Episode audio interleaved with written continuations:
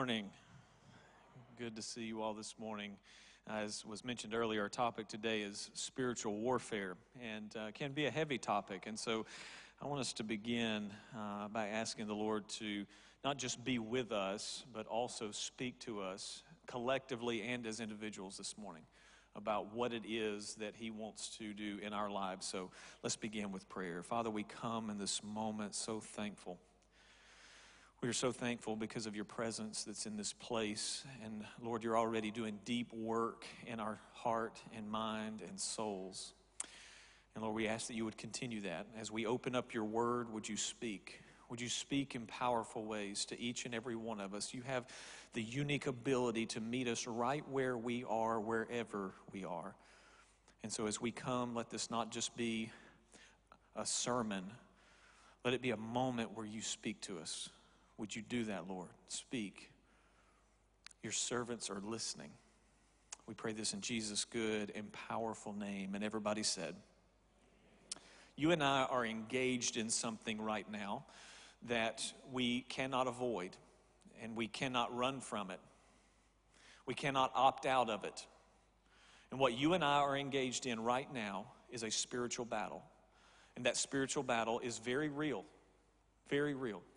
And sometimes we try to deny that. We try to, you know, rationalize things and all that good stuff. But we are in a battle. And I want you to understand the nature, the essence of this battle that we're in. I've told you before, someone very wise told me one time that the problem with spiritual warfare is that it rarely feels spiritual, right? That's part of the issue with it. Spiritual warfare rarely feels spiritual. In fact, it, it feels personal. And so we talk about it many times in terms of conflict, whether it be personal conflict, conflict with another person or conflict on a major scale. But in, in its nature, that's what spiritual warfare is. That's where the spiritual battle is taking place. And we experience conflict because somewhere along the way, someone chooses to not care for another person. We, we say, I'm not my brother's keeper, I'm not my sister's keeper, right? Goes all the way back to the very beginning. And, and we experience conflict because we choose not to care, and we choose not to care because we choose not to love one another the way that we're called to love one another. And that love is always an action, it's not just a feeling that we have. But we choose not to love one another because we all have a sin nature. And our sin nature naturally pulls us to that place of being selfish. Whereas salvation always pulls us to a place of servanthood. And so conflict happens in our life, the spiritual battle that we are in. Conflict happens because of a lack of care. And we have a lack of care because we choose not to love. And we choose not to love because we have a sin nature that drags us, that pulls us into being selfish. And whenever we're selfish and it's all about us, conflict begins to happen all around us. This is a spiritual battle that we are in. But even though this is a spiritual battle that we're in, that is true, we also do not have, or we, we, we do not use the weapons of the world. See, a lot of times the weapons of the world, we try to handle conflict and talk about conflict, i.e., the spiritual battle that we're in. And there's a lot of good things that are very helpful. But God tells us that He gives us spiritual weapons. That's why in 2 Corinthians 10 4, He says, The weapons of our warfare are not of the flesh. Notice that. The weapons of our warfare are not of the flesh, but have divine power to destroy strongholds. And what we're going to see in our passage today, which is going to be Ephesians chapter 6, we're going to pick it up in verse 10 if you want to turn there, is this passage about the armor of God. You've probably heard many sermons or lessons on the armor of God. Uh, what I want you to know is that Paul, this armor that Paul is talking about, he did not just create this. He actually got this from the prophet Isaiah. So you can think Isaiah 59, verse 17, in places like that. He also, the armor is mentioned in other places. Think 1 Thessalonians 5, 8, and others. And so, what he tells us, though, and what Scripture tells us throughout history is that we're all in a spiritual battle. Every generation is in a spiritual battle, but God gives us supernatural weapons within that battle and to fight that battle. But we have to choose them, we have to choose to take them up. We have to choose to use them. That's why Romans 13, verse 12 says, The night is far gone and the day is at hand. So then, let us cast off the works of darkness and put on the armor of light. We have to choose to use the weapons that God has provided for us. So, yes, we are in a spiritual battle. Yes, we have supernatural weapons at our disposal from God, but we have to choose to take those weapons up and then use them, apply them into our life. And it's in that context of what God has been doing throughout human history that brings us to Ephesians chapter 6. I want to pick it up in verse 10. In verses 10 through 13, Paul is going to give us five very important truths about this battle that we're in. So, Ephesians chapter 6, starting in verse 10, he says, finally. Now, he says finally because he's ending his letter. But he says, finally, be strong in the Lord. Notice the word in. Be strong in the Lord and in the strength of his might. So, the first thing that Paul tells us is that the strength that we need, the strength is God's strength, it's not ours. The strength that we need to fight the spiritual battle that we are in, it is God's strength, it is not our strength. The truth is, the battle is just far too big for us. It's far too big. Now, this conflict, this battle that we're in, sometimes it, it includes just minor offenses between you and another person. And, sometimes it includes major violations or atrocities that happen, like the war in Ukraine, for example. And everywhere in between anywhere that there is this conflict, what we have to understand that there's not small conflict that we can handle on our own, and then we need, you know, as the conflict gets harder, we, we need God to help with those things. No, no. The strength we need for this battle that we're in, whether again it's minor interpersonal offenses or it's major things, we need God's strength for that. And that's why Paul starts right here. He says, I want you to be strong, but you're going to have to be strong in the Lord. And then he repeats it and says it again in a different way, and in the strength of his might. It's not your might, it's his. So the first thing that Paul wants us to see is the strength that we need is God's strength. The second thing he says in verse 11, he says, put on the whole armor of God. Notice the word of, of God. The strength we need is God's strength. The armor we need is God's armor. It's not your armor. In fact, our armor or things that we try to use, the wisdom we try to use to fight the battles that we are in, it is completely insufficient to do so. So we need God's strength and we need God's armor. He goes on, he says, That, here's the reason why you need that strength and that armor, that you may be able to stand against the schemes of the devil. He says, The strength that we need is God's strength, the armor that we need is God's armor, because the devil right now is scheming. Right now, all over the planet, the devil is scheming. And the schemes of the devil create ripple effects throughout societies, throughout the world. And those ripple effects crash into us all the time. And the devil's actually pretty good at what he does. So he says, You need strength, the strength of the Lord.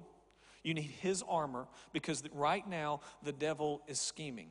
And he says, I want you to be able to stand against those schemes. He uses the word stand four times in this passage. I'll come back to it in just a moment. But notice what he says in verse 12. He says, The strength we need is God's strength. The armor is God's armor. The devil is scheming right now. Verse 12 For we do not wrestle against flesh and blood, but against the rulers and against the authorities and against the cosmic powers over this present darkness, against the spiritual forces of evil in heavenly places. What Paul tells us here is this battle that we're in, it is not a flesh and blood battle.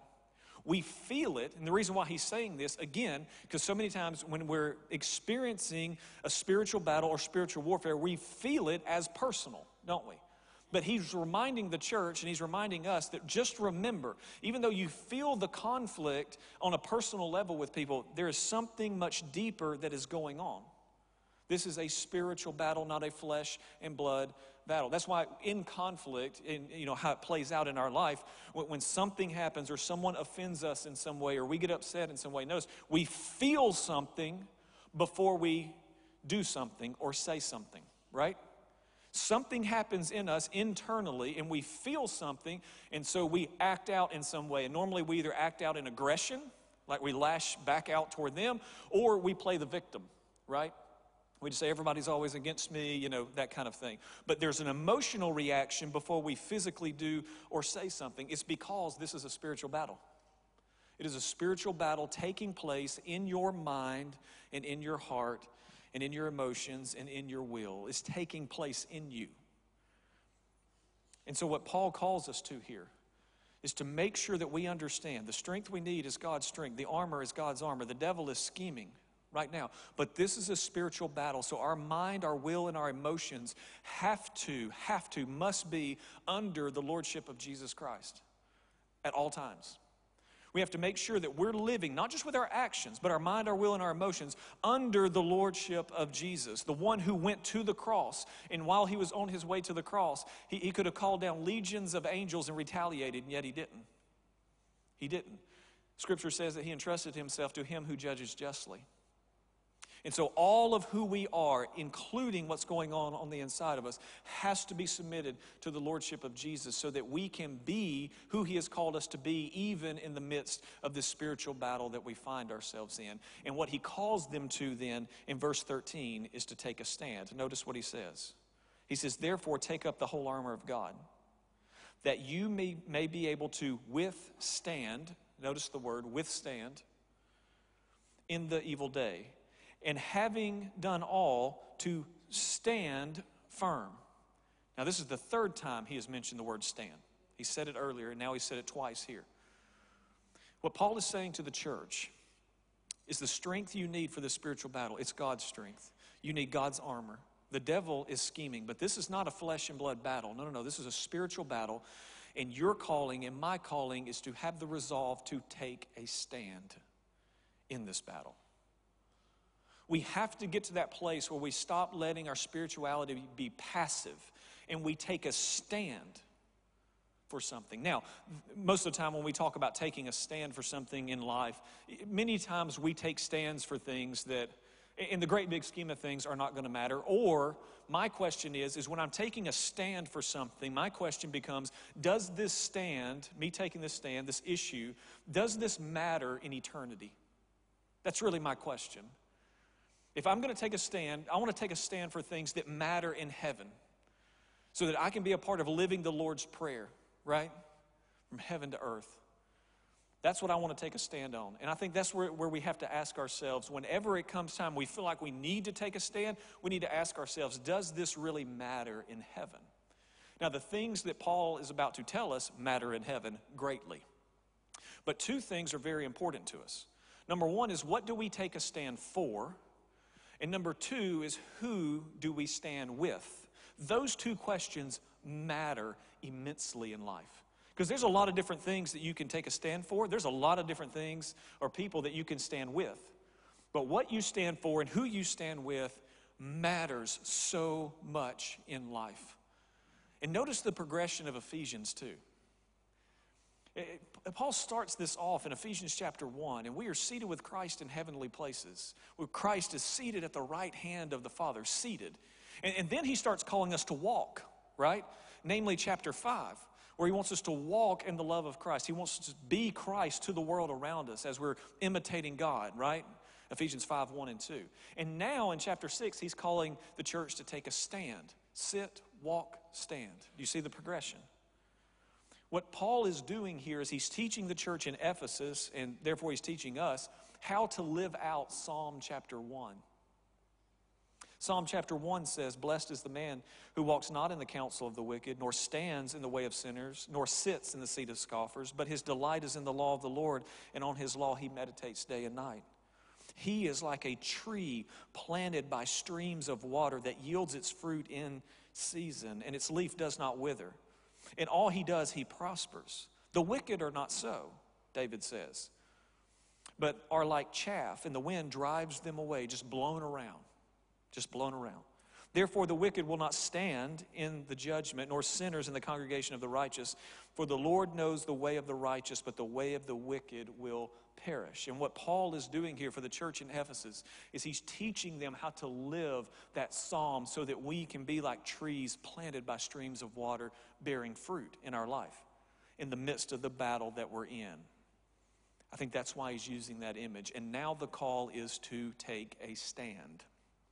Again, what you stand for and who you stand with matters. If you look at the next verse in verse 14, this is where he starts. He says, Stand, therefore. Stand, therefore. He said, I'm going to tell you what we stand for as followers of Jesus. And then he gives us this image of the armor of God. Let me say something about the armor of God. I like to keep things pretty simple. You probably heard thousands of Sunday school lessons on this. Here's the one thing I want you to know about the armor of God. When the battle uh, was going to take place in the first century, the army would go out and they would stand, right? And their armor, the color of it, the style of it, all of that, the armor communicated to their opponents their identity, who they were. If it was Rome, it was probably red. And there were certain things on their shields, there were certain ways, uh, things on their helmets, on their breastplates, and things like that, that communicated to their opponent exactly who they were and who they represented. As they stood on that battlefield, they represented Rome. Now, the armor was not meant to blend in like today's military armor, right? It was meant to stand out. And so, as you're reading through, as we're reading through the armor here, realize that these things that he is listing is meant for us to take a stand in the world and for people to really know where we stand, what we stand for, who we stand with. So let's pick it up. He says in verse 14, Stand therefore, having fastened the belt of truth. The first thing he says is the belt of truth. Notice we're to fasten it. We believe in truth. We stand for the truth. We believe not just in, uh, not our truth, what we think is true. We believe that God uh, has given us truth. The second thing he says, and having put on the breastplate of righteousness, we believe in righteousness. He says, take a stand for righteousness.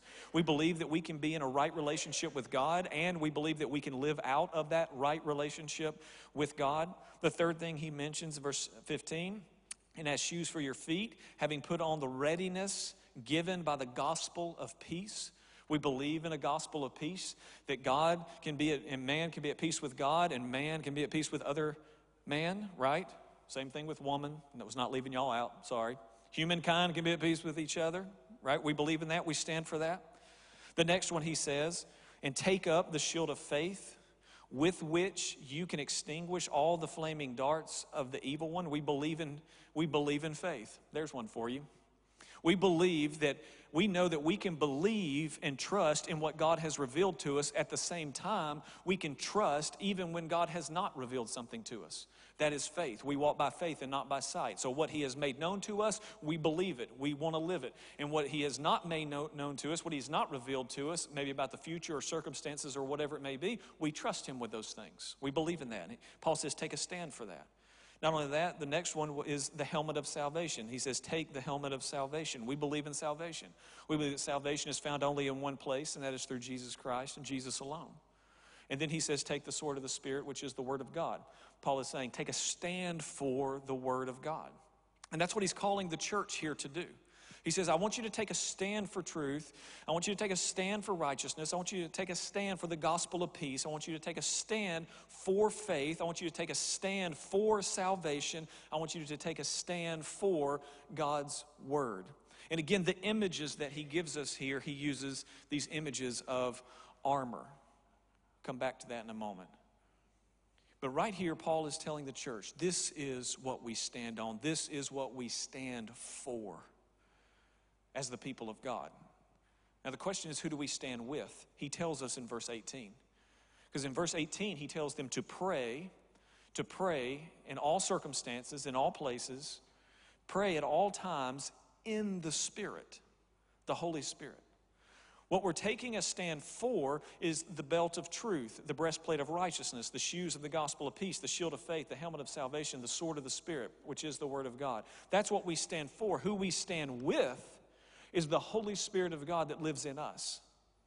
Because we can't stand for these things alone. We need a power that's greater than ourselves, right? We need God's strength. We, these are, this is God's armor. And it's the Holy Spirit that we stand with in this battle that we're all in. Now, you say, Chris, that sounds really good. I thought it did anyway. How do you do that? How does that work? Notice in verse 18, he says, praying at all times in the Spirit. And then just a few verses later, he calls the church to pray for him that he would have boldness, right, in preaching the word, that he would say what, he would, what God would want him to say. The how here is that we take a stand by bowing our knee in prayer. That's how we do it. And you say, well, what is Paul praying for here? He's already told us what he's praying for. What Paul is praying for, the armor, he's praying that the armor would be applied to our life. It's exactly what he's praying for for the church. He's praying that truth would be applied to our life. He's praying that righteousness would be applied to our life. He's praying that the gospel of peace would be applied to our life. He's praying that faith would be applied, salvation applied, that the Word of God would be applied to our life. That's what he's praying for here, and he's modeling for us how to pray in the spiritual battle. The spiritual battle we're in, I don't want to offend anybody, but I just need to say the spiritual battle that we are in right now, it's so big, it's so hard, it's so complex that short sentence prayers are not going to cut it. It's not going to cut it. And that's part of what Paul is telling the church here. It, short sentence prayers are not going to cut it. And this is where we struggle with prayer a lot of times. And we, we, we wrestle in our minds about prayer because we like, well, well I told God what, what I need. I told God about the conflict, right? And then we kind of have this posture of, why do I have to tell him again? Right? You know, well, uh, God heard me the first time. Surely He heard me and He loves me, so He's going to do something about this. Why do I have to keep going back? You ever been there? When we're saying things like that, it's because we've lost the understanding of the nature of prayer. You see, sometimes we reduce prayer to a help ticket. Have you ever worked at a place where if you need something done, you got to send in a help desk ticket? Then the maintenance crew comes around and fixes it, right? Or, or my, my, my favorite image is so many times we reduce prayer to giving an order because we think God is our waiter. you know you do. You can act holy all you want to. What do we do when we go to a restaurant? They take us in, they sit us down, right? And then, then what do we give the waiter or waitress? Our order. I'm ordering, not requesting. I'm ordering because I'm about to pay for it, right? So I'm giving my order, and once I give my order, you know, they write it down, or if they're really good, they just remember it, right? And once I give my order, what do I want to happen then? I want them to go place that order with the kitchen, but I want that food back as quickly as possible. And it better be hot and medium rare. In Jesus' name, amen. Yes. But that's what we do, right? We sit down, we give an order, we want it delivered as quickly as possible. And so many times, this is how we think about prayer. God, I gave you my order. You're, God, you're so smart, you don't even have to write it down. Right? Why haven't you done anything? We've missed the purpose of prayer in that moment. We've misrepresented who God is and how this relationship works. What Paul is doing here is so much deeper than that. You see, most of the time when we're in a spiritual battle, we want to pray the enemy away. We put our order in and say, God, take care of them. God, fix them. God, fix that. Paul is not teaching the church how to pray the enemy away. Paul is teaching the church how to pray the armor on. Those are two different things. He's teaching the church how to notice whenever we read the armor of God, we either focus on the um, the armor side of it or the virtue side of it. So we either focus on the belt, the breastplate, the shoes, the shield, the helmet, the sword, or we focus on truth, righteousness, gospel, peace, faith, salvation, and the word, or sort of the spirit, right? But notice what he says has to be done. What he says has to be done is the belt of truth has to be fastened on. You do that. I do that. I have to fasten it on. Notice what he says about the breastplate of righteousness. He says, put it on. Put it on.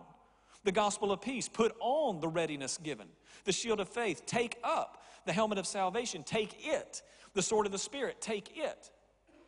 What Paul is saying here, he's, he's not teaching them just to pray. So many times when we're in a spiritual battle, we, we just want God to fix them, God to fix those people, God to fix the issue at work or church or wherever it is. And we pray out there.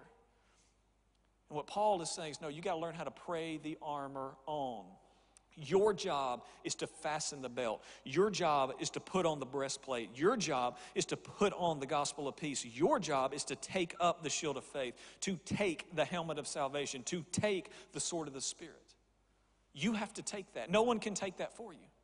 And so we sit around and we, we pray about these things God, fix them, fix that, do this, do that. We sit around giving God our orders and we wonder why He's not answering.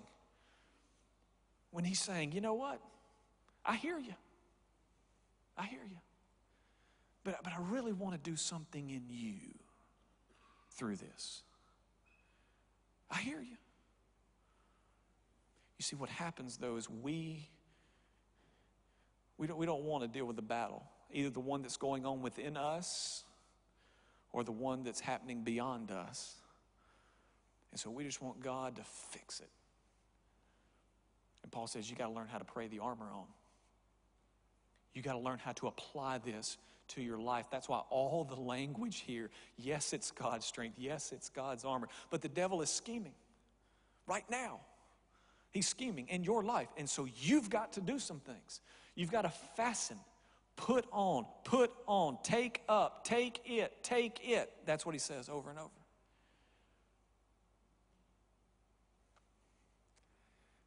So many times we just rather try to pray the enemy away. And God says, listen, if you're going to be a part of my kingdom, you're going to be a part of my army. There are no civilians in the kingdom. So many times we just say, well, I just want, God, can you just kind of let me in? Let me be a part of the family. And I'll let everybody else go to the front lines. it doesn't work that way. Not in the kingdom. And so the question I want to leave you with is this What if? Maybe right now you are losing some spiritual battles in your life. Maybe you're losing the battle in your mind or the battle in your heart or your emotions, the battle of your will. You're losing to these conflicts that are happening around you. What if you're losing spiritual battles in your life and it's not God's fault? Because he has not removed the enemy. What if you're losing spiritual battles in your life and it's not somebody else's fault? Because they are the enemy. What if it's not a flesh and blood battle? What if it's something much deeper? And what if you're losing the spiritual battles in your life because you have neglected your armor that He's already given you? Paul is praying that the armor would be applied, that truth would be applied, that we would not live in lies and deception. He's praying that righteousness would be applied, that we would not live in self indulgence. He's praying that the gospel of peace would be applied, that we would not walk around vilifying other people and in constant conflict and war with other people. He's praying that faith would be applied, not the darts of doubt. Of doubt. He's praying that salvation will be applied, not this constant state of hopelessness that we can live in. He's praying that the sword of the Spirit, the Word of God, will be applied, not just our subjective reasoning. And what if you're losing because you've forgotten how to wake up in the morning and dress yourself?